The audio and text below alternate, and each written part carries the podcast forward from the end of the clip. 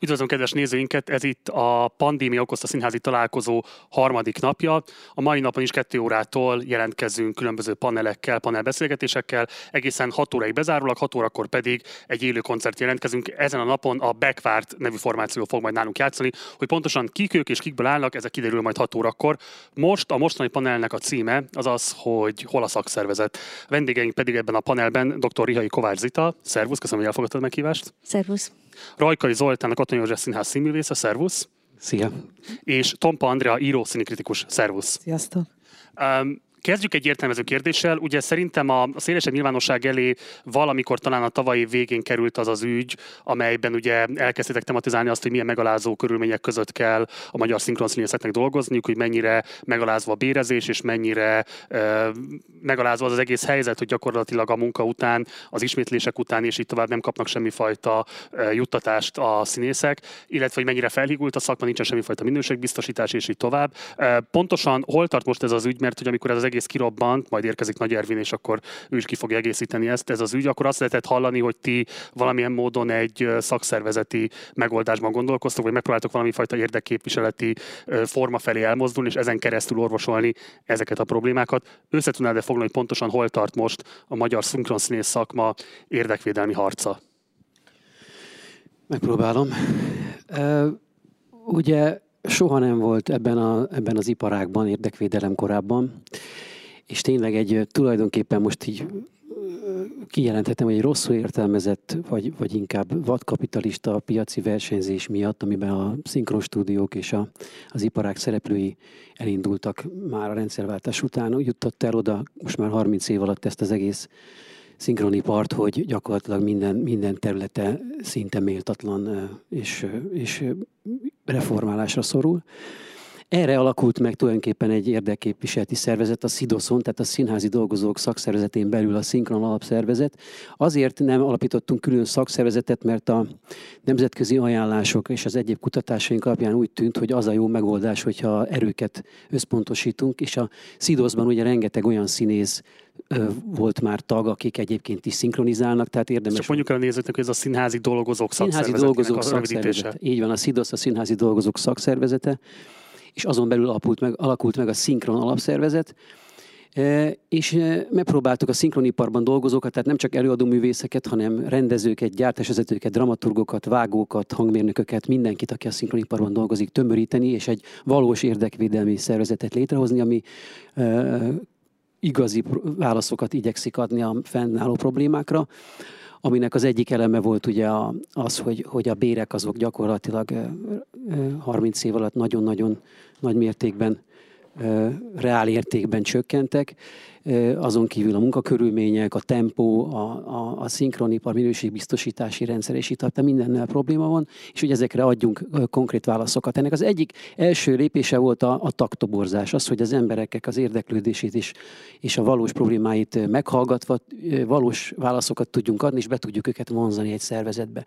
Most ott tartunk, hogy a szervezetnek közel 450 tagja van, ez nagyjából az iparágban dolgozóknak a felét jelenti.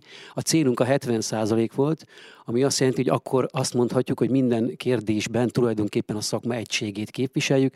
Ebben tulajdonképpen az előadóművészek, rendezők, gyártásvezetők nagy része benne van, aki szinkronizál. Itt most a dramaturgok azok, akik nagy részben hiányoznak tulajdonképpen, a szinkron dramaturgok és fordítók, akiket még nagyon várunk ebbe a szervezetbe, és akkor gyakorlatilag velük együtt valószínűleg elérjük ezt a 70%-ot. Elkészítettünk egy, egy két, egy jogi szempontból egy, egy iparági felmérés, tehát a, a, a, a, egy jogi tanulmány tulajdonképpen a szinkronipar jogi lehetőségeiről, valamint egy, egy, egy nagyon komoly, a Hétfa Kutatóintézettel megbízás, illetve a Hétfa Kutatóintézettek közösen egy, egy, egy szinkronipari tanulmányt, amely már ipari, pénzügyi és minden egyéb szempontból fölmérte az, az iparágat. Ez pont márciusra készült, amikor kirobbant a pandémia. Úgyhogy most nekünk az a feladatunk, hogy ezt a tanulmányt, ami egy 80 néhány oldalas komoly, teljes, átfogó tanulmány és felmérés a szinkroniparról, elkezdjük kommunikálni, ekkor is szervezünk egy konferenciát, és elkezdjük a tagjainkkal együtt ennek a, a, a tanulságait kommunikálni minden irányba, a kormányzat felé, a szinkronipari szereplők felé, stúdiók felé, megrendelők felé, a filmipar felé, stb. És akkor tudunk valószínűleg már ezt lefordítva szerződésekre, hogy mondjam, kompromisszumokra, vagy bármire ami az iparágra szükséges megoldásokat találni a szereplőkkel együtt. Így ért, értelmező a kérdés. Az egyik, hogy azt mondtad, hogy azok, akik a szakmához tartoznak, annak nagyjából a fele jelentkezett nálatok, hogy van valamilyen módon kapcsolatban veletek. Mi alapján dől az, hogy ki számít ma a szinkron szakmához tartozónak? Tehát mi az a kritériumrendszer, amit lefektettetek ehhez az eldöntéséhez?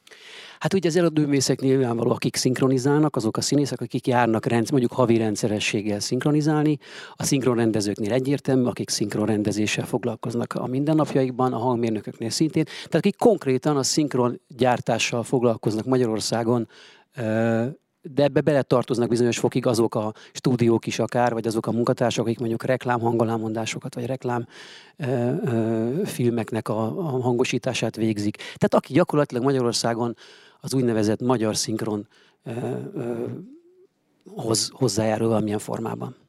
És a másik kérdés, hogy mi a három legfontosabb követelés, amelynek az elérésért küzdötök? Tehát meg lehetne nevezni azt a három prioritást, ami most a szemetek előtt lebeg?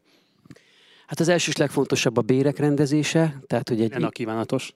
Hát a kívánatos az valójában, hogyha nagyon öm, igazságos akarnék lenni, ami ugye nincs az, a, a piacon ilyen szó, de mégis ha igazságos akarnék lenni, akkor a 30 évvel ezelőtti árakhoz képest gyakorlatilag tízszeres áremelkedést jelentene. Ma egyébként nincs ilyen szolgáltatás Magyarországon, és szerintem ennél olcsóbb, tehát nagyon-nagyon nagyon rossz.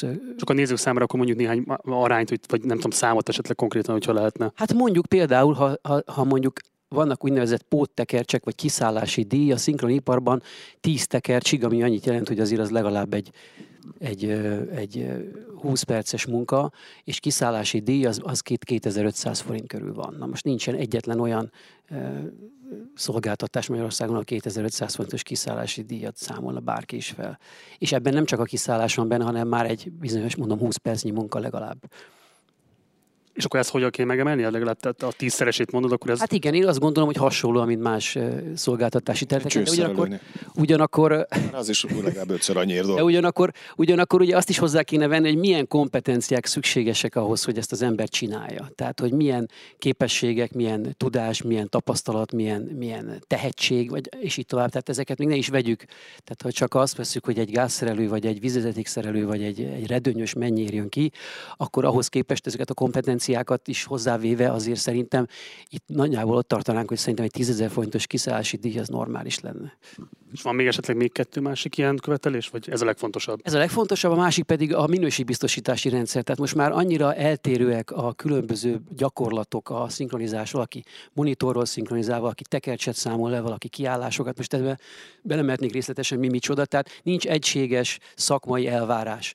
Ez az egyik. A másik nincs egységes szakmai elvárás a, a, a különböző szakterületeknek a munkavégzésére. Hát nincsen képzés, nincsen hivatalosan elismert akár OK és akár bármilyen képzés arra, hogy ki legyen szinkronrendező, ki legyen fordító. Tehát gyakorlatilag az utcáról betanított munkásként bárki csinálhatja, ami azt jelenti, hogy itt az olcsóság számít, ha tudnak valakit hozni, aki gyorsan a Google fordítót jól kezeli, és lefordít egy dokumentumfilm szöveget otthon nagyon gyorsan fel annyi idő alatt és fel annyi pénzért, akkor azt már hozzák is rögtön.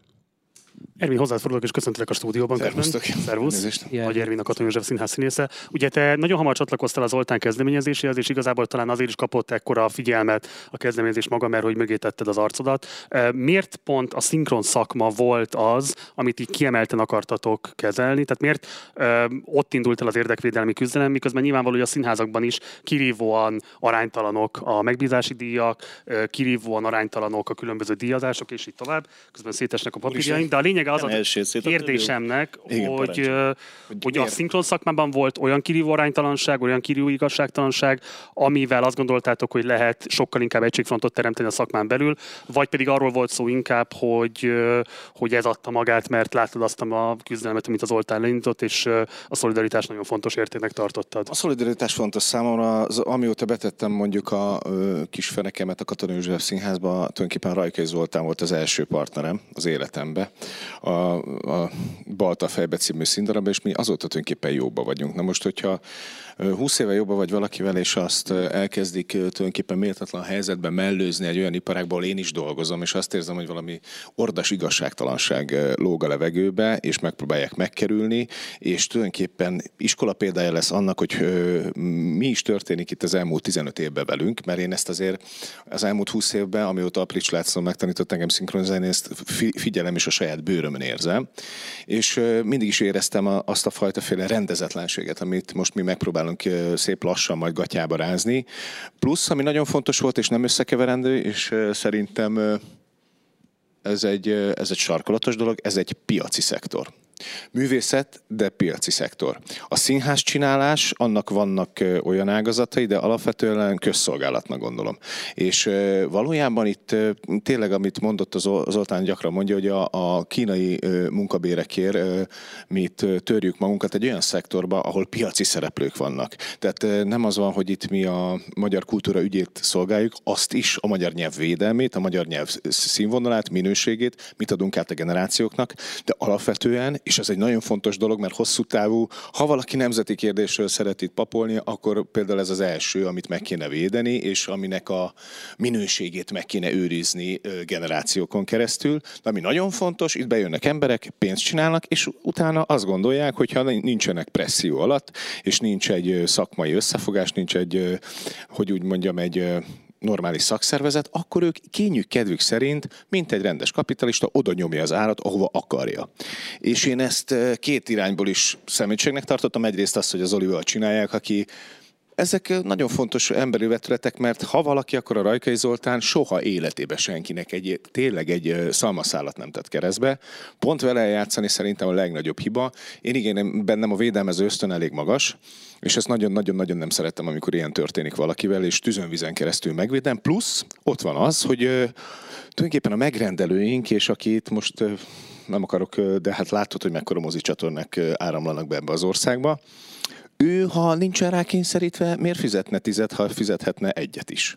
És én ezt szépen lassan a szakma eszmélésének tartom, és vagyok annyira idős, hogy eljutottam arra a pontra, hogy lassacskán ki kell nyitni a szánkat, mert tényleg úgy fognak fölnőni a következő generáció, már tényleg a cipője mellett fog teljesen járni, és ha mi, azok az emberek, akik fókuszban vannak, nem állunk mögé, akkor itt soha rohadt életben semmi változás nincs. Így is vagyunk kicsit beosztva.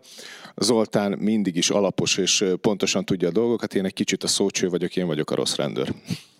Tehát akkor, ha jól értem, bocs, akkor pontosítom a kérdést, akkor nem is csak az történt, hogy felfedeztétek, hogy mennyire igazságtalan a bérezés, mert az van a színházban is, hanem azt is felfedeztétek, hogy viszont ezzel együtt egyébként gigantikus pénzek vannak ahhoz képest, hogy ti mit kaptok szinkronszínészként. Benne. A moziforgalmazásban, a tévés sugárzásban, és így tovább. Így és így tovább. És tulajdonképpen hát ugye a munkabér az egyik, a jogdíj, majd elmondja, nem tudom, Zoltán kitérte rá, az a másik hatalmas nagy bugyor, és kiindulva európai országokból, európai példákból, hát iszonyú messzeségbe vagyunk.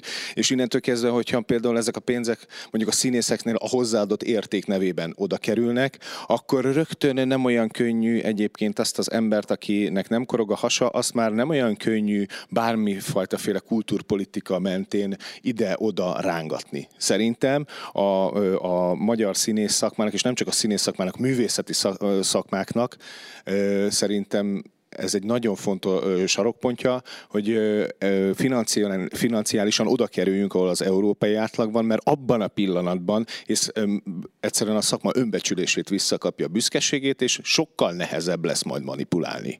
Szerintem ez egy fontos dolog, és én úgy nőttem föl, hogy a szegény színész a jó színész, ennek kurvára vége van. Tehát, hogy ez nem igaz. Én attól, hogy az RTL klubnak vagyok mondjuk egy arca, és jól fizetett arca, én ki fogom nyitni a számat. Lám tettem is, kapuk érte biztos, de a következő generációknak tudsz valami fajta féle utat mutatni. Ehhez fontos, hogy mi a jogos anyagi biztonságunkat élvezzük. És akkor egy záró kérdés, hogy azt mondható, hogy ez egy ilyen nyitás, tehát ez egy első lépcső annak érdekében, hogy lehessen adott esetben akár előadó művészeti érdekvédelemről is beszélni. Tehát, hogy tervezitek azt, hogy ha már úgyis a szidoszon belül van, ez, vagy zajlik ez a küzdelem, hogy akkor megpróbáljátok nem csak a szinkron szakma javításáért föllépni? Igen, tulajdonképpen arról van szó, hogy, hogy amit az Elvin nagyon helyesen és jól mondott, hogy, hogy ez egy piaci terület. Tehát itt nem az adófizetők pénzéről és annak átcsoportosításáról van szó, hanem egy nagyon globális piaci helyzet, amiben a szinkronszapa kellős közepén van Magyarországon, hiszen nem tudnának eladni nemzetközi audiovizuális termékeket, ha nem lennének szinkronizálva. Erre van piaci igény, erre van kereslet a nézők részéről, sőt, ugyanakkor pedig tulajdonképpen a kultúra része, vagy egy, egy, egy kulturális örökség is, hiszen a televíziózás kezdetétől volt szinkron. Tehát összekapcsolódik tulajdonképpen a, a, magyar, a magyarok érdeke ebben az egész kérdésben úgy, hogy közben pedig el kellene ismerni ezt hivatalos szakmaként, és valóban oda kéne helyezni a benne dolgozókat, amilyen a hozzáadott értéknek megfelelően képviselnek. És igen, ez egy laboratóriumi kis kísérlet is egyben, hogy ezt, ha sikerül valós érdekképviseletet létrehozni, nem pedig egy, egy, egy, egy posztkommunista maradványként, ami a szakszervezet szó máig ugye a, a, az emberek fejében nagyjából benne van a SZOT, ugye a, a szocialista szakszervezet, ahogy az micsoda, hogy az nem egy, egy szociális intézmény, vagy nem egy gittegylet, vagy nem egy, nem tudom, idősek hogy mondjam, otthona, idézőjelben mondjam, hanem egy igazi, a valós problémákra, a valós érdekképviselet és válaszokat kereső és érdeket érvényesítő szervezet, akkor ezt ki kell szélesíteni, így van az egész kultúrában minden, mindenféle területre fogunk ezt még majd folytatni, de most Andreához fordulok. Ugye a kritikusok egyébként a színházi szakma egészén belül is egy hát állandóan támadott szakma gyakorlatilag. Ez nem csak az elmúlt tíz évben erősödött fel, bár nyilván egyébként az elmúlt tíz évben egészen kriminális méreteket öltött a veletek szembeni mindenféle ellenérzés. Ugye van olyan színház, ahol konkrétan nem kaptok szakmaiet, hogy elvégezhessétek a, a megtekintését egy produkciónak, és aztán írhassatok róla. Van olyan színház, ami megtagadta egyébként a képének a rendelkezésetekre bocsájtását, a színház magazin vagy folyóirat felirat számára.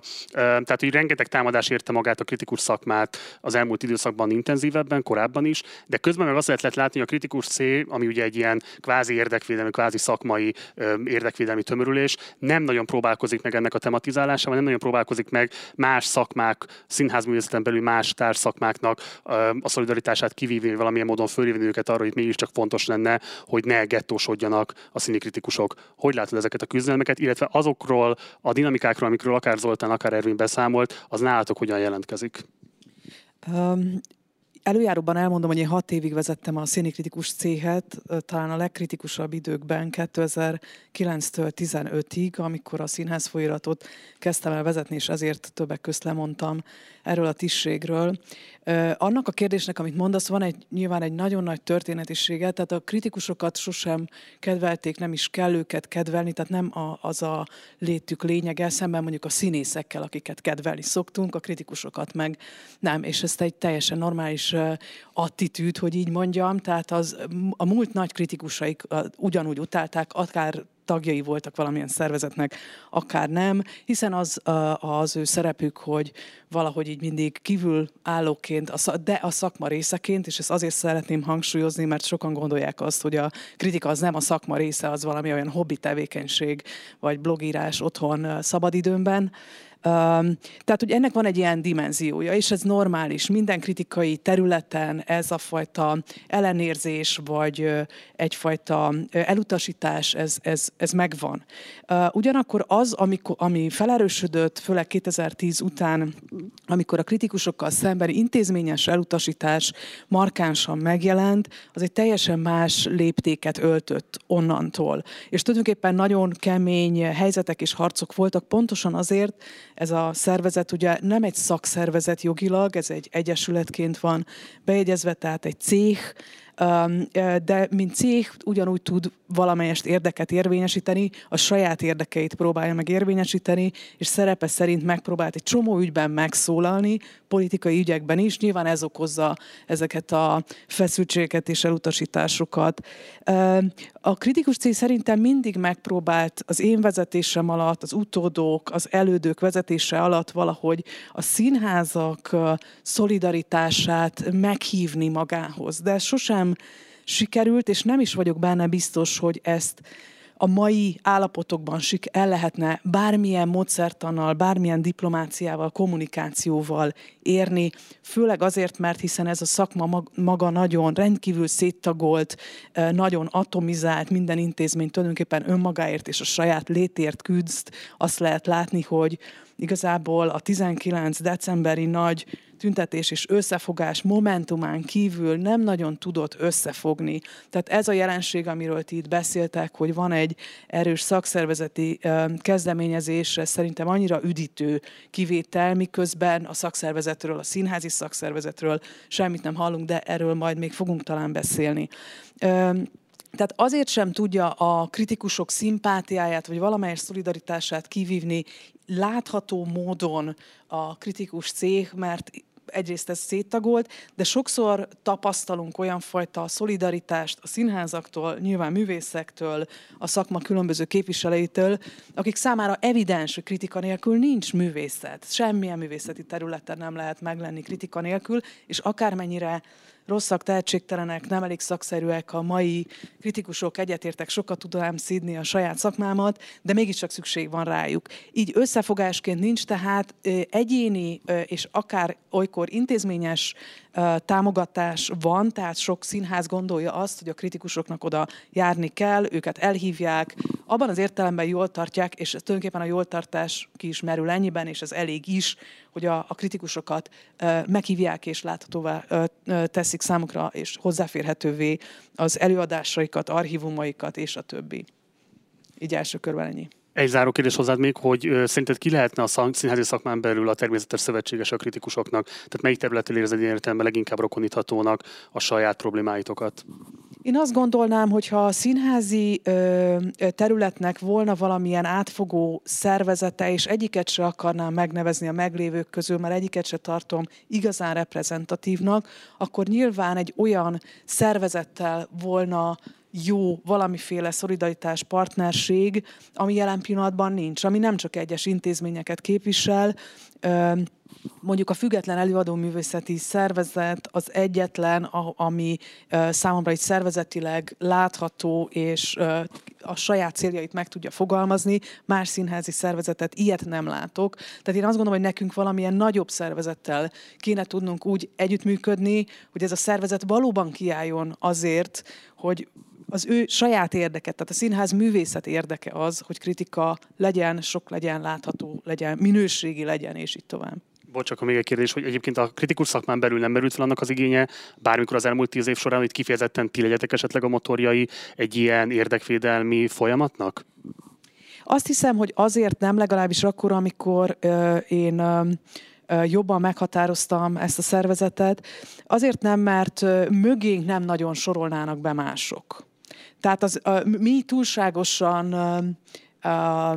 talán a szakmánkból kifolyólag konfliktózusok vagyunk, és valójában, amit viszont nem ismerünk, és nem is kell ismernünk, az a színházaknak a belső élete, ami egy másfajta képviseletet igényel. Tehát amit mi tudunk képviselni, az nyilván mindig a nagy egység, a politika be nem avatkozása, a színházak normális finanszírozása, és sok minden egyéb, többek közt a bérek rendezése, ami szerintem egy érinthetetlen kérdés ma a színházi területen, remélem beszéltek majd erről, és azokról az örületes különbségekről, ami van ezen a területen. Tehát én attól félek, hogy azért nem volt ilyen kezdeményezés, mert mögénk besorolna mondjuk öt színház, így kb. ötre tudnék jelen pillanatban gondolni, és ez rögtön a szervezetet elkezdi így pozit, politikaiak pozícionálni, ez tulajdonképpen nem is volna reprezentatív, és akkor ebből kifolyólag mindenkinek csak tulajdonképpen vesztesége származna ebből.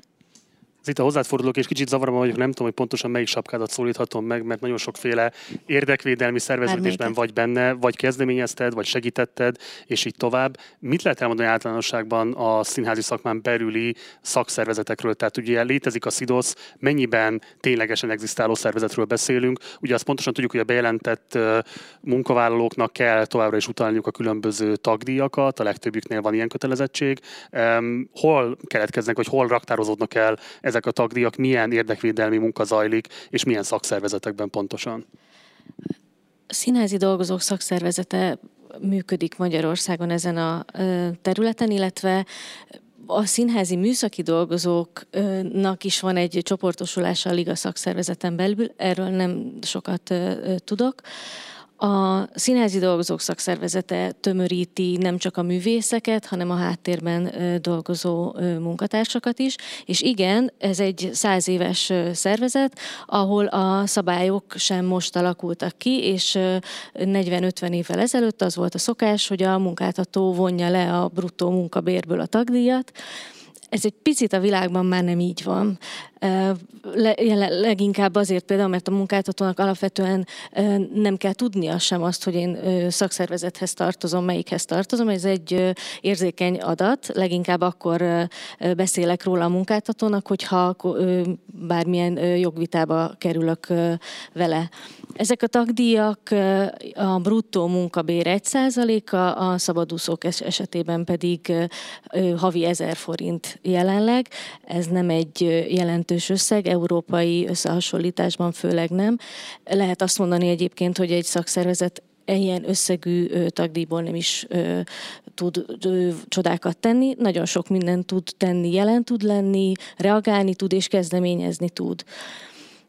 Ez egy nagyon fontos döntés, egy szakszervezet létrehozásakor, hogy alapvetően a kompromisszumra törekszem, és akár alá is megyek, vagy belemegyek a, a, a küzdelmekbe. Én azon a párton vagyok, hogy a szakszervezet dolga azokat a harcokat megvívni, amit, amit nem az egyes munkavállalóknak kell, mert a szakszervezet képvisel akár több ezer embert, és, és lehet emiatt erősebb pozícióban, de ez csak akkor történhet meg, hogyha valóban mögött áll a tagság. Erre, amit Zoli is mondott, ez a 70%-os szervezettség az a minimum cél, amit el kell érni. Azt mivel magyarázat, hogy a Szidoszról a Mihály győzőféle zaklatási botrányt leszámít az elmúlt tíz évben szerintem így a szakmán belül sem nagyon lehetett hallani egyáltalán?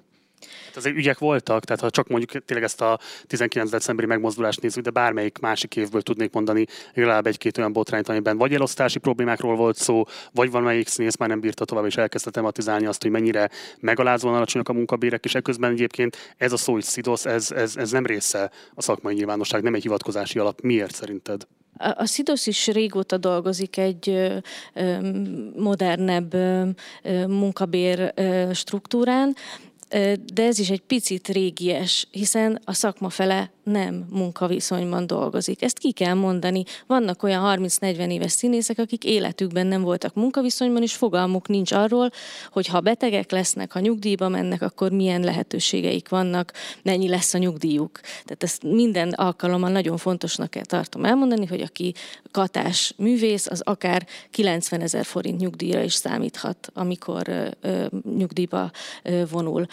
Rengeteg olyan ö, feladat van, ami, amiben a Szidosz is próbál lépni, de pont, pont az a az a helyzet, hogy nem, nem akar konfliktusba kerülni a politikusokkal, ez kifejezetten cél, meg sem próbálja az, hogy, a, az, hogy most a közalkalmazottakat kiszervezik ebből a struktúrából, és nem volt ezzel kapcsolatban semmilyen érdemi megnyilvánulás. Az, hogy a, a, a pandémia tekintetében milyen, milyen elvárásokat kellene megfogalmazni a munkáltatók és a politikusok felé, ez sem, ez sem, ez sem a szakszervezettől indult el, és vagy, vagy amikor volt a, a rabszolgatörvénynek nevezett a túlórát magasabb időtartamban maximáló jogszabályváltozás, akkor sem ment a szakszervezet a többiekkel utcára, mert hogy ez egy politikai ügy. De hát igen, a szakszervezetnek elsődleges partnere a politikus, akivel tárgyalni kell, akihez be kell csatornázni a problémákat. Minden politikai ügy. Tehát, nem, tehát hogy az egy, nem egy rossz dolog, hogy a politikusoknak elmondom, nem véletlenül a Nemzeti Előadó Művészeti Érdekegyeztetési Érdekegyeztető Tanácsban minden szakszervezetnek van képviselője. Csak éppen ez a tanács nem működik fél éve. A Szidosz maga az azért ennyire a politikus, mert a tagság maga egyébként, ha volt esetleg politikusabb megnyilvánulás, akkor kifejezetten kritikus volt ezzel szemben, vagy azért, mert hogy épp ellenkezőleg nincsen olyan aktív tagsága, amelyre támaszkodhatna mondjuk egy ilyen kiélezett konfliktus felvállalása során. Inkább erre gondolok. Tehát, a bira? Igen, igen. Ö, nagy... A tagság lehet tudni bármit erről? A szinkron alapszervezettel együtt 1500-1600 fő körül van a, a tagság, ami egy jelentős szám a szakmán belül. Tehát, hogy nem véletlenül a SZIDOSZ reprezentatív szakszervezet, még úgy is, hogy ennek ugye az a feltétele, hogy a munkáltatóknál legalább 10% szakszervezeti tag legyen az adott szakszervezetnél. De egyrészt nem aktívak a tagok, másrészt nem tudják, hogy, hogy mik a jogaik és lehetőségeik, nem, nem is használják ki a szakszervezetet, és nem is fogalmaznak meg elvárásokat. Én azt hiszem, hogy minden szakszervezeti mozgolódás és mindenfajta mm, mm, eredményesség az kurázsi kérdése.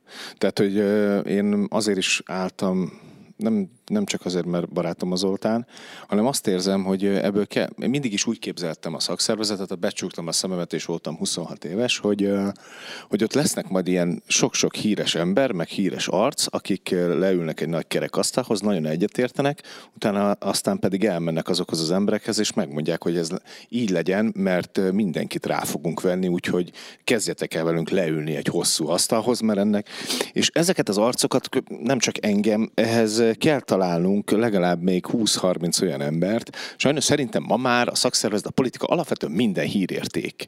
Tehát minden, hogy ha, meg, ha mozgósítani tudunk, nevezzük ezt jó értelembe véve, és nem politik, politikai értelembe véve, de azt, hogy itt elvek mentén, szakmai védelmek mentén összeáll legalább 20-30 olyan ember, aki mondjuk, ha az Instagramot nézem, akkor legalább 300 ezer ember tud mozgósítani, az nagyon fontos. Tehát, hogy ma már kellenek olyan szóvivők, vezetők, kellenek olyan jól ismert arcok, köztük, mint mondjuk én, de belőlem szerintem 20-30, mert a tagság, az alvó tagság nem tagság. Tehát, hogy valójában az kell, hogy, hogy elkezdenek mozgani. Én mindig azt gondoltam, az onnak mindig ezt mondtam, bátorságot kell öntsek az emberekbe. Bátorságot kell rakni, hogy de gyere, gyere, gyere, majd akkor a mi hátunkon, meg a mi pofánkkal, de gyere, mert érted csináljuk, meg a fiatalokért csináljuk. És ebben kell egy, egy buzdítás, kell egy csipke, csipkelés, kell kell, én azt érzem, hogy az emberek tényleg ezekben a teljesen kiszámíthatatlan politikai időkben, ahol kell legalább 15-20 olyan bátor ember, aki mögé besorakozva lehet előre felé menni, mint egy kotrógép. Tehát, hogy ez, ez, ez szükségeltetik, mert valahogy ez a, abból, abból jönnek oda és szorítják meg a kezemet 70 éves kollégáim könnyes szemmel, és én is ketten sírunk a szinkron folyosón, hogy köszönöm Ervin, amit, amit értem teszel, az úgy van, hogy belenéz a tévébe, meg ez jön az indexen, meg minden. Akkor tényleg? Akkor most lehet? Igen, lehet. Ezt egyszerűen bele kell tenni ezt a fajta energiát az emberekbe, mert elszoktak az elmúlt, és nem csak a kis szerencsétlen 25 éves demokráciánkba, hanem hogy alapvetően 40 éves reflexeket kell újraírni, és ezt az alaplapot újra rakni. És én azt gondolom, hogy ehhez kell az ismertség. Nagyon kell. Úgyhogy én még, én még lesz az a piros gomba, amit még egyszer egyszer-kétszer megnyomok, hogy akkor most leülünk az Oltánnal és végigmegyünk ezeken a dolgokon, mert a Zoli mindig tudja, hogy tehát az Zoltán mindig, már bocsánat, most ez nem a Rajkai Zoltán dicsérem órák, de hogy, de hogy ott van a szervezet, ő el tudja jól magyarázni, át tudja, mert ugye nincsenek tisztában egyébként, hogy milyen jogaik vannak, azt majd a Zoli elmondja, de egyszerűen bátorságot kell önteni az emberekben, mert az elszállt belőlük egy kicsit. E, ezt csak mondanék egy példát, hogy az angol színész szakszervezet, az Equity úgy működik, egyrészt 70-80 százalékos a szervezettsége, West Enden is, vidéken is. És ott a, a, a legnagyobb arcok, tagok, tehát ott a, a szőriemekkel megy el tárgyalni a színész, az, hogy most tényleg öt, 50 fontról vitatkozunk, most ezt, ezt nekem kell megoldani, vagy Helen Mirren az arcával népszerűsíti a szakszervezetet. Kérdés, hogy mi az a szakszervezet, és mit tesz aztán azért a, szakszervezet, mire számíthatsz te? Tehát, hogy kölcsönös együttműködés és egy Persze, például bizonyos helyzetekben be, az elmúlt fél évben kerültem, én nagyon bírtam volna, hogy ott van mögöttem még 1500 ember. Szóval, hogy, és akkor hirtelen... Egyet mondj kérlek. Mármint mi, aki mögöttem amikor azt érezted, hogy kifejezetten kellene, hogy legyen tömegtámogatás mögött. Mindegy, amikor a politika azt gondoltam, hogy olyan területre tévedt, én nyilván pedig egy ilyen elég, elég erős hangnemben ö, politikának üzentem, meg bizonyos ember, tehát hogy azt gondoltam, hogy pont a tüntetések előtt, katonai színházaklatási botrány, mindegy, nem akarok most ebbe belemenni. Az ott volt ezer ember végül. Aztán ott lett, persze, de nem, nem ebből lett ott, de hogy a következő egy hétben, tehát hogyha nem, ez mindegy, tehát hogyha nem csak én gondolom azt, hogy a politikának nincs keresni való a kultúrába.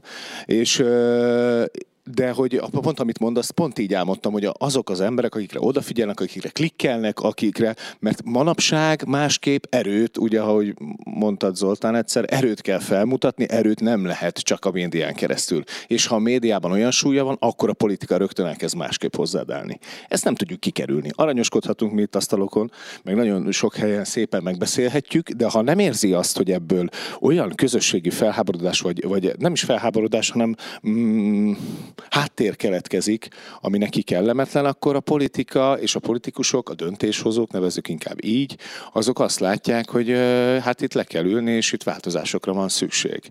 Úgyhogy nekünk is így kell szerintem azt a 20-30 embert még meg kell valószínű találjuk. Jönnek azért, tehát, hogy most nem akarok nevesíteni senkit, mert nem adták meg nekem ezt a jogot, de én azt gondolom, hogy itt lesznek ennek még nem csak én leszek itt, aki ütöm az asztalt.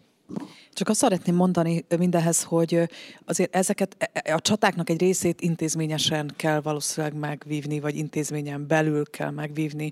És nagyon árulkodó volt az, amikor Eszenyi Enikő lemondása sát követően sok interjú jelent meg a színház alkalmazottaival, nyilván főleg a színészekkel, Sajnos azt mondom, hiszen háttéremberek pont ugyanolyan fontosak, és Hegyi Barbara egy interjúban, aki azt hiszem a színházban képviseli a szakszervezetet, elmondja egy interjúban azt, hogy ő, mint szakszervezeti képviselő egy nagyon súlyos etikai ügyben elmegy az igazgatóhoz, és megpróbálja rávenni arra, hogy változtasson az attitűdjén. Ugye arról volt szó, hogy egy fiatal színésznő, akinek csecsemője van, nem tud bemenni játszani vagy próbálni, és a színésznő teljesen kétségbe esett, hogy most akkor mi van, miközben ő kényszerítve van arra, hogy játszon vagy próbáljon. És ugye az az érdekes, hogy amikor a szakszervezeti képviselő kifordul ebből az igazgatói szobából, ahol nem ért el semmit, nem tud tovább menni. Tehát az intézmény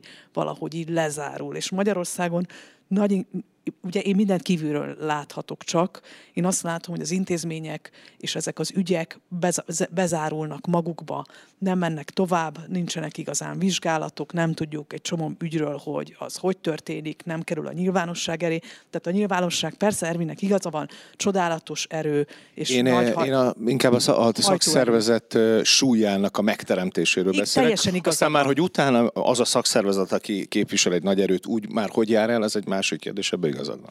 Igen, de hogy, a, hogy az intézményeken belül mit tudnak ezek a szakszervezetek elérni, hogyan tudnak képviselni, hogyan tudnak változtatni, hogyan mennek tovább ebből. Ugye nagyon nagyon nehéz kérdés.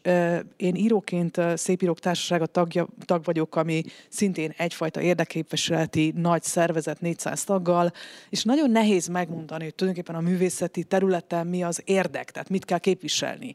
Ugye ezek, ezek nagyon-nagyon finom, bonyolult, mindig esetről esetre sokszor mérlegelendő kérdések, és tulajdonképpen ezekben a szituációkban az a kérdés, hogy mi az érdek. Tehát az intézmény érdeke nagyobb, a munkavállaló érdeke a nagyobb, az emberi a, és a többi. És azt látom, hogy egy csomó dolog azért marad benn, azért bugyorogott benn, és egyszer csak robban, mert nincsenek megoldási módozatok arra, hogy ezeket az ügyeket hogyan kell kezelni, mik azok a csatornák, amiken haladni kell, mi a következő lépcső, ha itt telakadok, és ha az igazgató azt mondja, hogy nem, akkor hova fogok fordulni, és ez minden színház, vagy nagyon sok színházban egy ilyen lezárással történik, nem kommunikálunk, megoldottuk, és aztán kiderül, hogy mégse oldottuk meg. Van egy érdekes helyzet, hogy mindketten a Katona József Színházból érkeztetek, és ugye a Katona József Színházban már többen is kiálltak azzal a helyzettel, vagy szembesítették a nyilvánosságot, a nézőiket azzal, hogy az ország egyik vezető színházában egész egyszerűen olyan bérezés van, ami nem teszi lehetővé azt, hogy egy középosztálybeli polgári életvitelt lehessen folytatni ezekből a fizetésekből. És itt most vezető színészekről beszélünk, akik nem feltétlenül pályakezdők, bár egyébként egy pályakezdő esetében is nyilván a megélhetés az egy ugyanolyan evidens és fontos szempont, tehát nem kell ezt feltétlenül lekicsinyelni. És ugye a Katona József Színház intézmény történetén van egy ilyen nagyon érdekes konfliktus. 90-es évek végén Stól András ugye részben azért válik meg az intézménytől, mert hogy arra hivatkozik, hogy neki muszáj kereskedelmi tévében dolgoznia, de ez nem fér össze Zsámbéki Gábor intézményezeti akkori művészet felfogásával, és akkor azt mondja, hogy akkor András menj el innen. Eltelik 20 év, és mint hogyha az látszódna, hogy nem képes az intézmény továbbra sem biztosítani a megfelelő anyagi feltételeit a munkavégzésnek, nem képes olyan egzisztenciát biztosítani, amiből egyébként ez egy kizárólagos megélhetési forma lenne, hogy akkor valaki vezetőszínész egy ilyen nagy presztízsű színházban. Tehát belátja azt, hogy muszáj elengedni a színészeit, és más bevételi lehetőségeket is biztosítani a számára. De ettől még ez az alapkonfliktus ugyanúgy megmarad, és nem csak a katonában, nyilván csak ott jóval látványosabban van jelen, hogyha a katonában ez jelen van, akkor hogy lehet jelen mondjuk egy vidéki gyermekszínházban, egy vidéki bábszínházban, de akár mondjuk egy vezetőnek gondolt nemzeti titulussal rendelkező vidéki nagyszínházban is. Tehát, hogy van itt egy nyilvánvalóan olyan általános megélhetési válság a színészek körében, amiről egyáltalán nem tud a szélesebb körű nézősereg. Részben azért, mert mindenki a nagy presztízsű színészekkel azonosítja a szakma egészét, ez is nyilvánvaló, de az is nyilvánvaló, hogy közben meg nem is tételeződik föl, hogy egy olyan helyzetben, amikor milliárdok röpködnek egy-egy intézmény fenntartása kapcsán, ott konkrétan a színpadon álló színésznél ez ilyen 110, 120, 150 ezer forint per hó nettókban realizálódik. A színházon belül ti hogy tapasztaljátok, milyen megítélése van a ti kezdeményezéseteknek? Akarnak-e hozzá esetleg úgy csatlakozni munkatársak, hogy azt mondják, hogy igen, ezt kellene csinálni, sőt, ezt kellene sokkal kiterjesztettebben csinálni? Akármelyikötök, hogyha akarja. Igen, lényegi dolog van, amit egy kicsit szörmentén érintettünk, talán Andrea is említette ezt. Egyrészt, hogy intézményesen kell ezt megoldani, a másik pedig, hogy ezt nagyon fontosnak tartom, és szerintem ez a lényege, hogy itt nem politikai szerveződésről van szó. Nem arról van szó, hogy mondjuk a színészek egy része politikai pártot szervez, amit szakszervezetbe bújtat, vagy arról van szó, hogy egy-egy színház valamiféle politikai elkötelezettség mentén kell, hogy működik, vagy látszólag úgy működik, és le föl lehet címkézni. Nekem egy óriási fájdalmam ez, hogy, hogy a katonának rá, rá lett ragasztva egy liberális csúcsintézmény. Én magam egy keresztény konzervatív ember vagyok, semmi közöm ilyen értelemben a politikai megbélyegzéshez, és a társulat vagy a színházban dolgozók jó része is teljesen vegyes, akár világnézeti, akár vallási, akár politikai alapon vizsgálnánk meg. Tehát ez egy, ez egy, ez egy gyalázatos és nagyon-nagyon-nagyon rossz iránynak tartom. Mi partnerek kell, hogy legyünk egymással, a politikának is és a szakszervezeteknek is olyan értelemben, értelemben, hogy problémákat kell megoldanunk, ami meg bizonyos elemeiben a politika partner, bizonyos elemeiben, ö, ö, hogy mondjam, kell, hogy valamilyen módon együttműködjünk, vagy megvívjunk bizonyos problémákra adott válaszokban csatákat. De ez nem politikai térhódítás. És ez a probléma a színház világában is úgy látom, hogy, hogy egyszerűen annyira polarizálódunk, mint ahogy a politikai élet Magyarországon, hogy, hogy gyakorlatilag ilyen átlág, áthághatatlan, vagy átugorhatatlan árkokat ásunk magunk körül, magunk elé, miközben a szakmai igények, és ebben minden beletartozik, az egzisztencia, a, a szakmai minőség, a művészet, minden, azok elkezdenek, elkezdenek háttérbe szorulni. Most ez a mi problémánk, a mi generációnknak főleg, ugye szokták mondani, hogy a a 70-es, 80-as évek színházi aranykora, amikor, amikor a szocialista lanymelegben azért ezek az intézmények nagyon kiváló művészi teljesítményt nyújtottak, és akár világszínvonal is dolgoztak sok helyen, akár a katona is ugye bejártuk az egész világot, hogy egyszerűen háttérbe szorul az összes ilyen kérdés a politikai csatározások és a, és a címkézések közepette. És nekem nagyon fontos alapvető célom, hogy ezeket a most, és ezt, ezt megint mondom, hogy nem politikai alapon, hanem szakmai alapon ezeket temessük már be, vagy próbálj meg hidat képezni, és próbálj meg egymással beszélni arról, hogy igen, nyomorognak a színészek, óriási különbségek vannak színház és színházi fizetések között, óriási különbségek vannak a, a színházak működési gyakorlatában, akár, akármilyen szempontból, és mindenféle ö, ö, ö, hibákat és problémákat megpróbálnak politikai ö, színezetben föltüntetni. Ha jobboldali a színház igazgató, akkor a jobboldali érveket veszi elő, hogy a másik, ha baloldali, akkor baloldali, és ez egy, egyáltalán nem igaz. Ez nem igaz, ez egy hazugság. Ezeknek az eredménye sohasem lesz jó. Mindig valami tévedés lesz, mindig valami csonka lesz, és mindig, mindig, mindig marad minden a régiben idézőjelben a, a, a magában az intézményen belül akár, vagy akár a szakmán belül. És most azt látom, hogy, hogy azért nagyon sok fiatal, aki már nem a szocializmusban nőtt fel, és utána születtek, és most már, most már ez a generáció, vagy ez a nemzedék kezd el működni a szakmában, nem is érti ezeket, a, a, ezeket, a, ezeket az erővonalakat, nem érti ezeket az érveléseket, ő csak azt látja, hogy valóban nem tud, föl, nem tud akármilyen kérdésben tovább lépni, ahogy, ahogy szó volt, hogy mondjuk egy, egy, egy szerződéssel kapcsolatban, vagy a szerződésével kapcsolatban nincs fórum, ahol forduljon, hogy itt ez nem jó, ez nem jogszerű, leszalámizzák az embereket, és gyakorlatilag gazdasági vagy piaci alapokon, túl, ilyen vadkapitalista módszerekkel megosztanak minket a művészet területén is. Csak egy kérdés az volt, az engedj meg Andrea, és utána mindenképp nálad a szó, de hogy az a, ez a fajta megbélyegzés, ez nem kizárólag azt szolgálja, hogy megfélemlítsenek benneteket, abban az értelemben, hogy véletlenül se tematizáljátok azt, hogy egyébként persze, hogy zajlik egy ideológiai, pártpolitikai alapú osztozkodás, csak éppenséggel nem ti vagytok a kedvezményezettjei, hanem éppen azok, akik fújnak rátok, és ott egyébként iszonyatos forrásbőség van, iszonyatos szubvenciós megemelkedés van, és van létbiztonság, csak erről senki nem mer beszélni, pont azért, hogy véletlenül se kapja meg azt, amit ti megkaptok a saját nyakatokba. Én, én nem, nem így gondolom. Nem, nem a megfélemlítés a lényeg, hanem pont fordítva, a félelem a lényeg mindegyik oldalon. Mindenki iszonyatosan fél. Tehát félnek azon az oldalon, és félnek a másik oldalon, és félnek a mi oldalunkon, és félnek az ő oldalukon. Tapasztalod, vagy feltételezed? Ezt, ezt, én, ezt én úgy, ezt gondolom úgy látom, hogy nem arról van szó, hogy én meg akarom a másikat, vagy le akarom igázni, vagy írtani, vagy, vagy, vagy, vagy megsemmisíteni, és hogy dögölj meg, már bocsánat, hanem arról van szó, hogy annyira félek, hogyha, hogy ő nekem rosszat fog csinálni.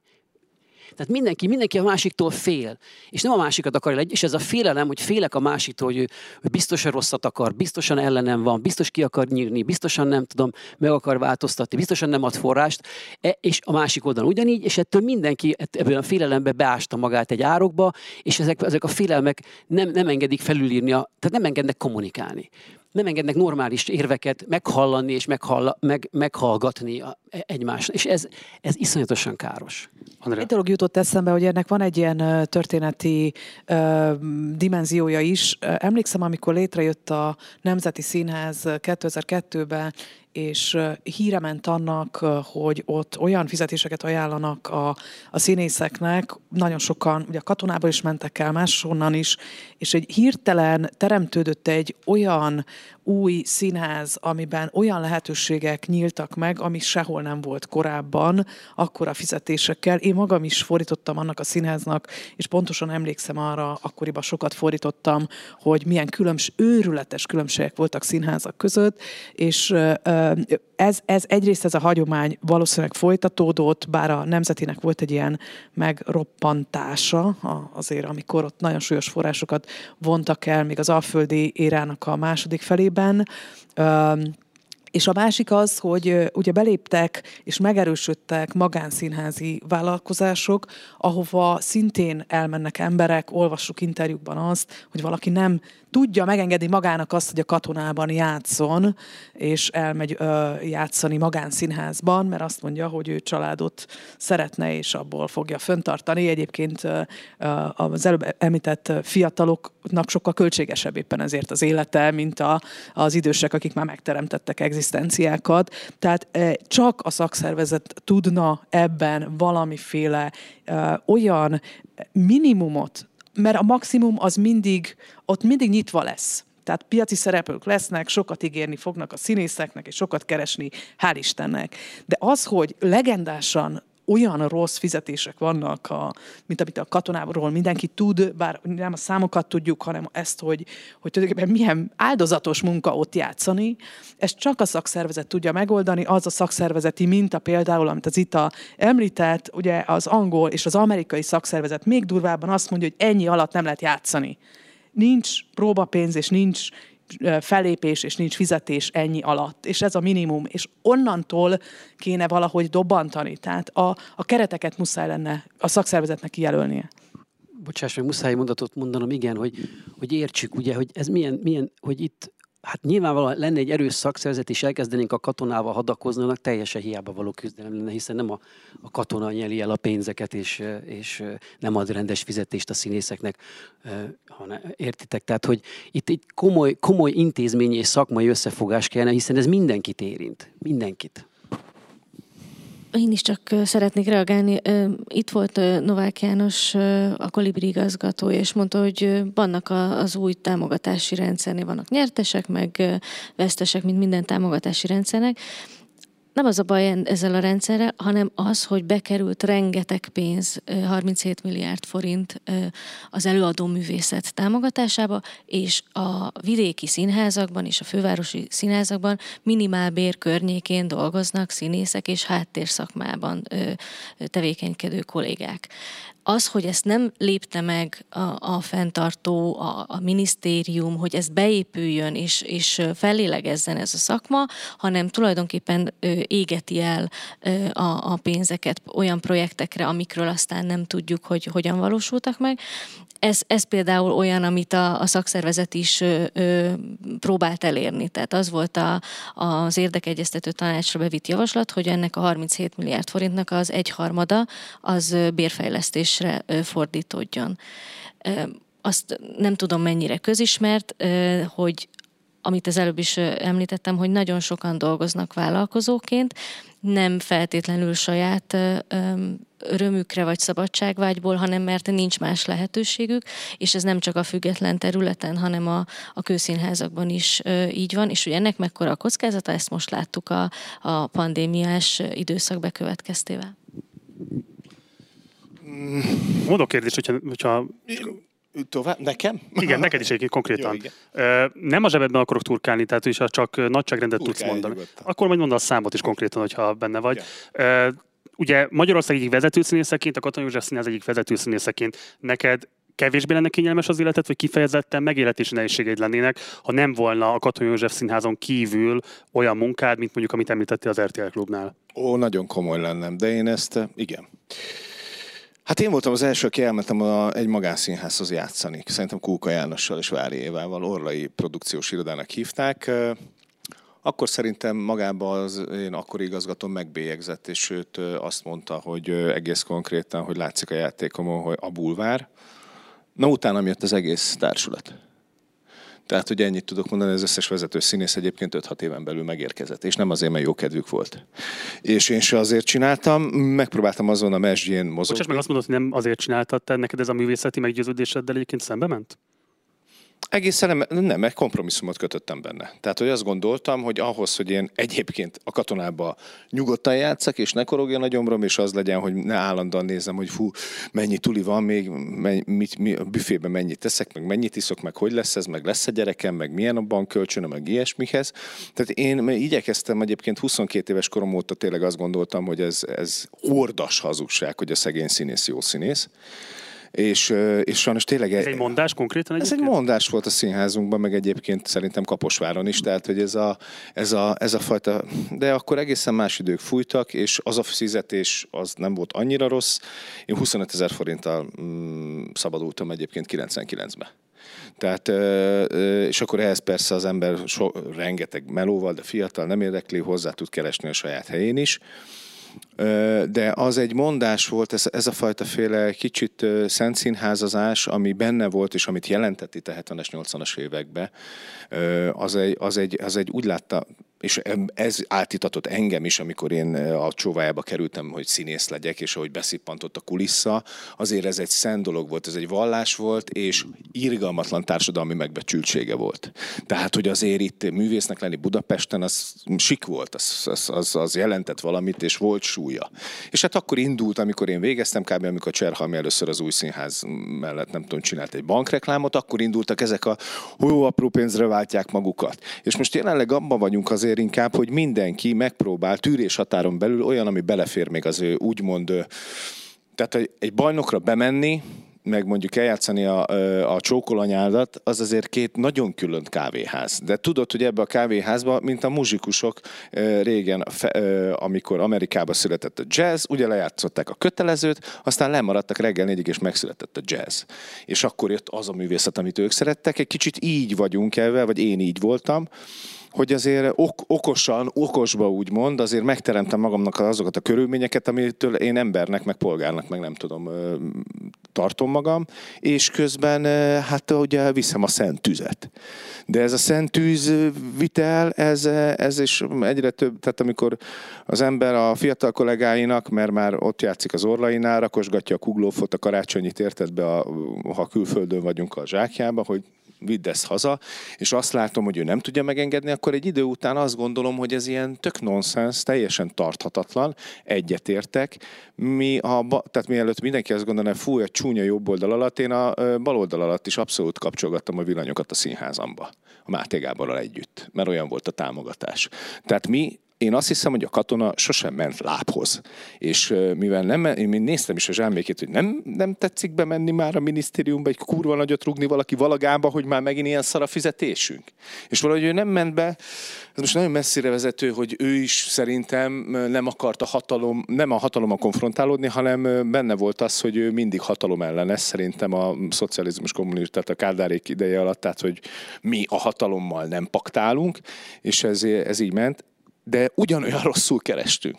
Tehát, hogy azért, mert akkor az volt, akkor mi nem éltünk jobban. A minisztériumi kielemelésű színházak, mint a Nemzeti, azt szerintem egy külön állatorvosi ló ebbe a történetbe, nem érdemes úgy ide beemelni, mert az mindig egy ilyen, na, azok minisztériumiak. Tehát, hogy az, az egy ilyen külön, külön szelet de, de mi nem mentünk sose házhoz, és azt gondoltam, hogy e, e, vagy lábhoz, és egy idő után azt gondoltam, hogy ez, ez, így, ez így tarthatatlan, mindig mert valahogy megoldjuk okosba. Elmegyünk akkor tévésorozatba, vagy elmegyünk ilyenbe. Szerintem ezek nagy politikai döntések. Tehát a Karácsony Gergely se fog miből tudni odaadni, hogyha éppen nem lesz neki arra, hogy nálunk nem, esz, nem eszi meg a színház, nem viszi haza a rendező, mi ennyiből főzünk, azt szerintem, én azt gondolom erről, hogy persze nagyon sokan ez árkokon dolgoztak, de hogy azért ehhez kell egy nagy politikai akarat hogy itt, és teljesen egyetértek ebben, hogy mi a nagy politikával szemben csak szakszervezetileg tudunk jól fellépni, mert az mindent lefed. Tehát ilyen szempontból szerintem tényleg elkerülhetetlen már, ha mi itt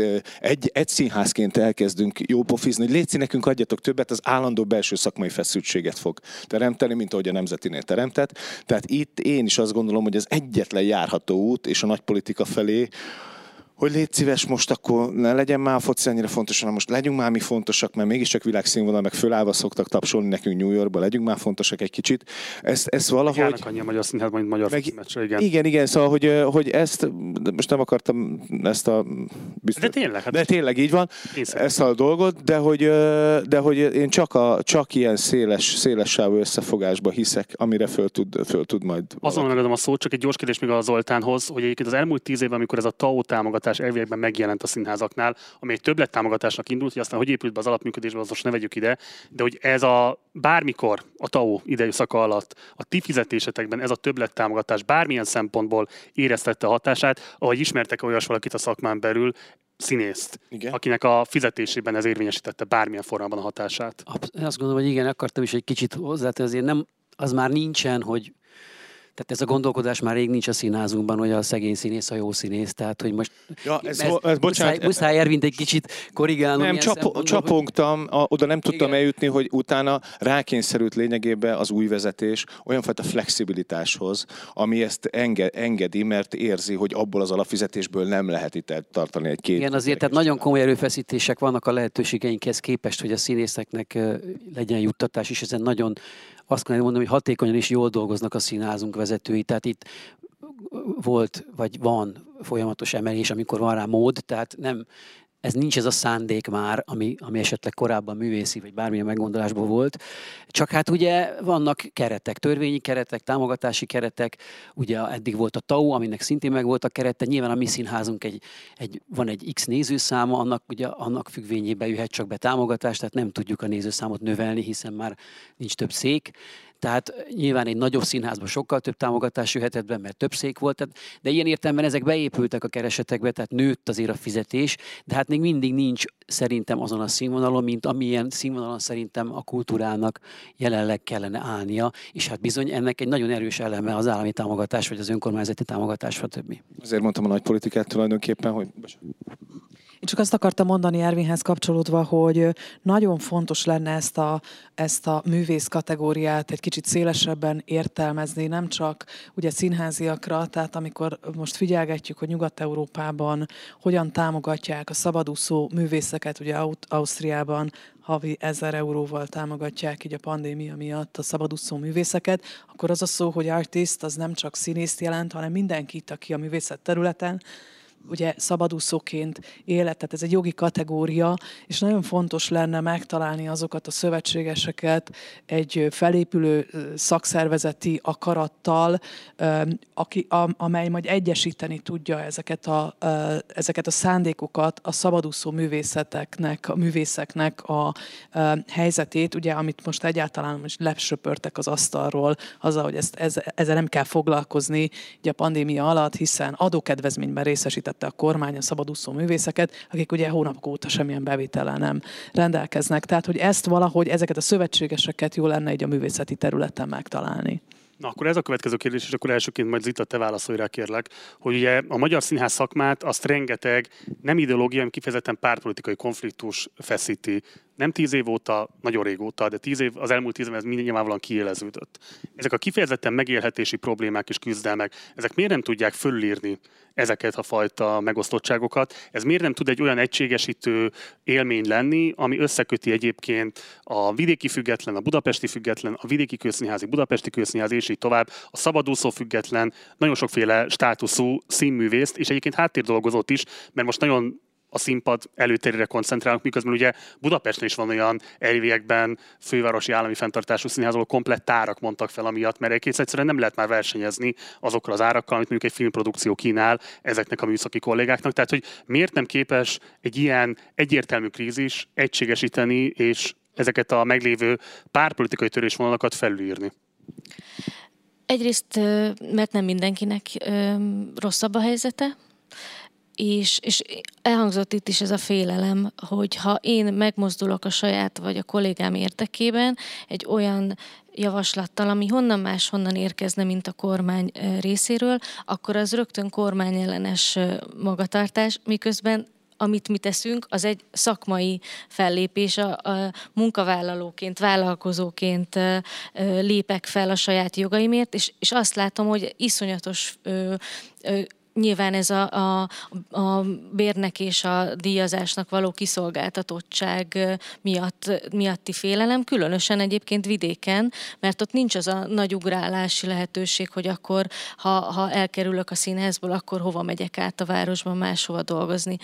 Most ugye felszindított egy segélyalapot, és, és volt, aki úgy hívott föl, hogy, hogy ő most nem tudja a színészházbérleti uh, díját kifizetni, mert olyan, olyan helyzetben van, olyan annyira napról napra élt.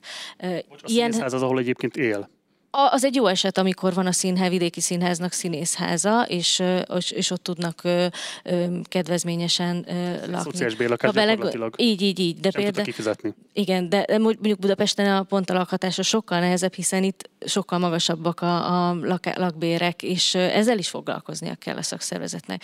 A másik ok, ami miatt nagyon nehezen lépnek be szakszervezetbe, szerveződnek emberek, hogy tényleg a maga a szakszervezetbe belépésnek is van egy ilyen negatív konnotációja a munkáltatók részéről. Konkrét esetekről tudok, neves színész tervezte meg megalapítani az alapszervezetet a színházában, és azt mondták, hogy oké, okay, de lehet, hogy jövőre nem tudok akkor neked szerepet adni, és ez a jogi környezetben is következik, mert ugye évadra szerződnek a színészek, Magyarországon, tehát nem tud mondjuk abból ügyet csinálni a szakszervezet, hogy ezért rúgták ki azt az embert, mert ő, ő szervezkedett, hanem egyszerűen csak nem tudtak neki szerepet adni, emiatt sem népszerű. És ennek is egy, egy dolog az ellenszere, hogyha mindenki szakszervezeti tag, mert akkor nincs az, hogy, hogy szalámizlak és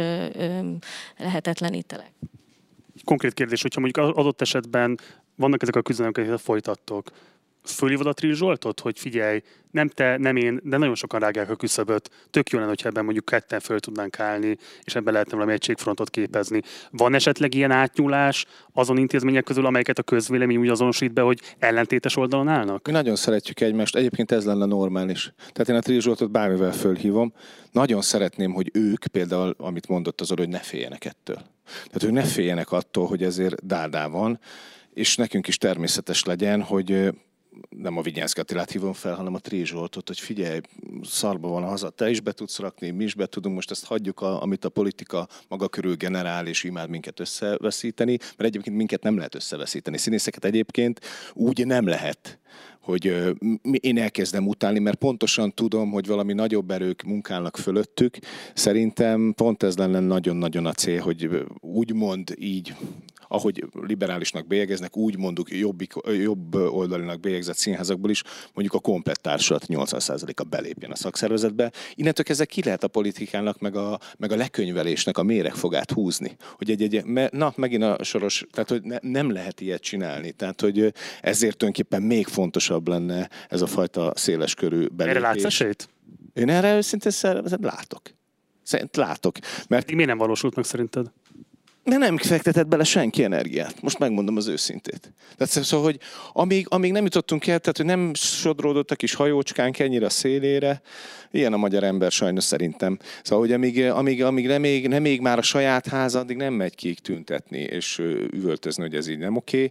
Nem raktunk eddig bele energiát. Legyünk őszinték, így hagytuk, hogy majd ott a hí, néhány híres, ott majd fölköszöntsön nagy színésznőket, meg nem, jó, oké. És a szakszervezet ilyen ködös, kicsit ilyen poros kommunista valami volt.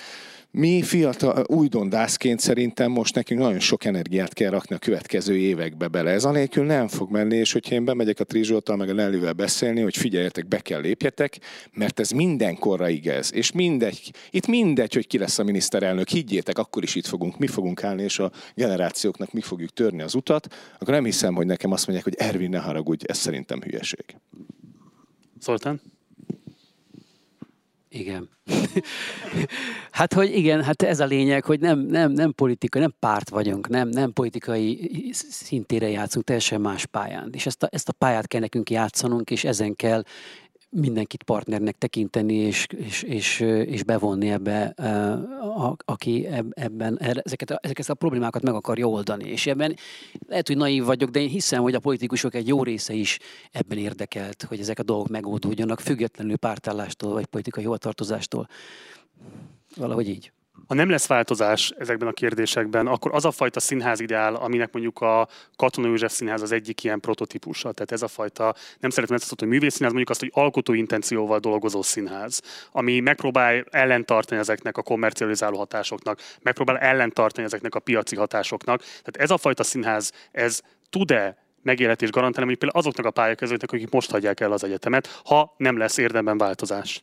Hát én ebben nekem muszáj hinnem, én nem tudok más színházat elképzelni. Hinni kell benne, mert hogy egyébként muszáj annyira... hinni bennem, de közben ugye minden anyagi kérdés. Tehát ugye az, hogy, hogy, hogy, hogy én azt, azt gondolom, hogy hát megfér egymás, mert a polcon is a, a, a, a Vivian Féből és a Kosztolányi és a, és a Shakespeare és a, a Greccio Krisztián. Tehát nem lehet szalámizni, hogy ez ez igen, az meg nem. És nyilván a kultúrpolitikának van egy felelőssége ebben, hogy, hogy, hogy, hogy, hogy ezt a színességet, ezt a vegyességet, főleg mondjuk Budapesten, ahol ezek a színházak megférnek. Tehát nem vagyunk ellensége se a Nemzeti Színháznak, se az Orlai Produkciónak, se a, a, a Radnóti Színháznak, és sorolhatnám. Tehát nem egymás ellensége vagyunk, se műfajként, se színházcsinálóként, hanem megférünk a magyar kultúrában egymás mellett. És a kultúrpolitikának szerintem az a feladata, hogy ezt megfelelő módon támogassa, vagy hogy mondjam, egyensúlyt teremtsen ebben. Ne az, hogy kizárólagosságra törekedjen, hogy te jó fej vagy, te kapsz, te meg rossz fej vagy, mert téged nem szeretlek.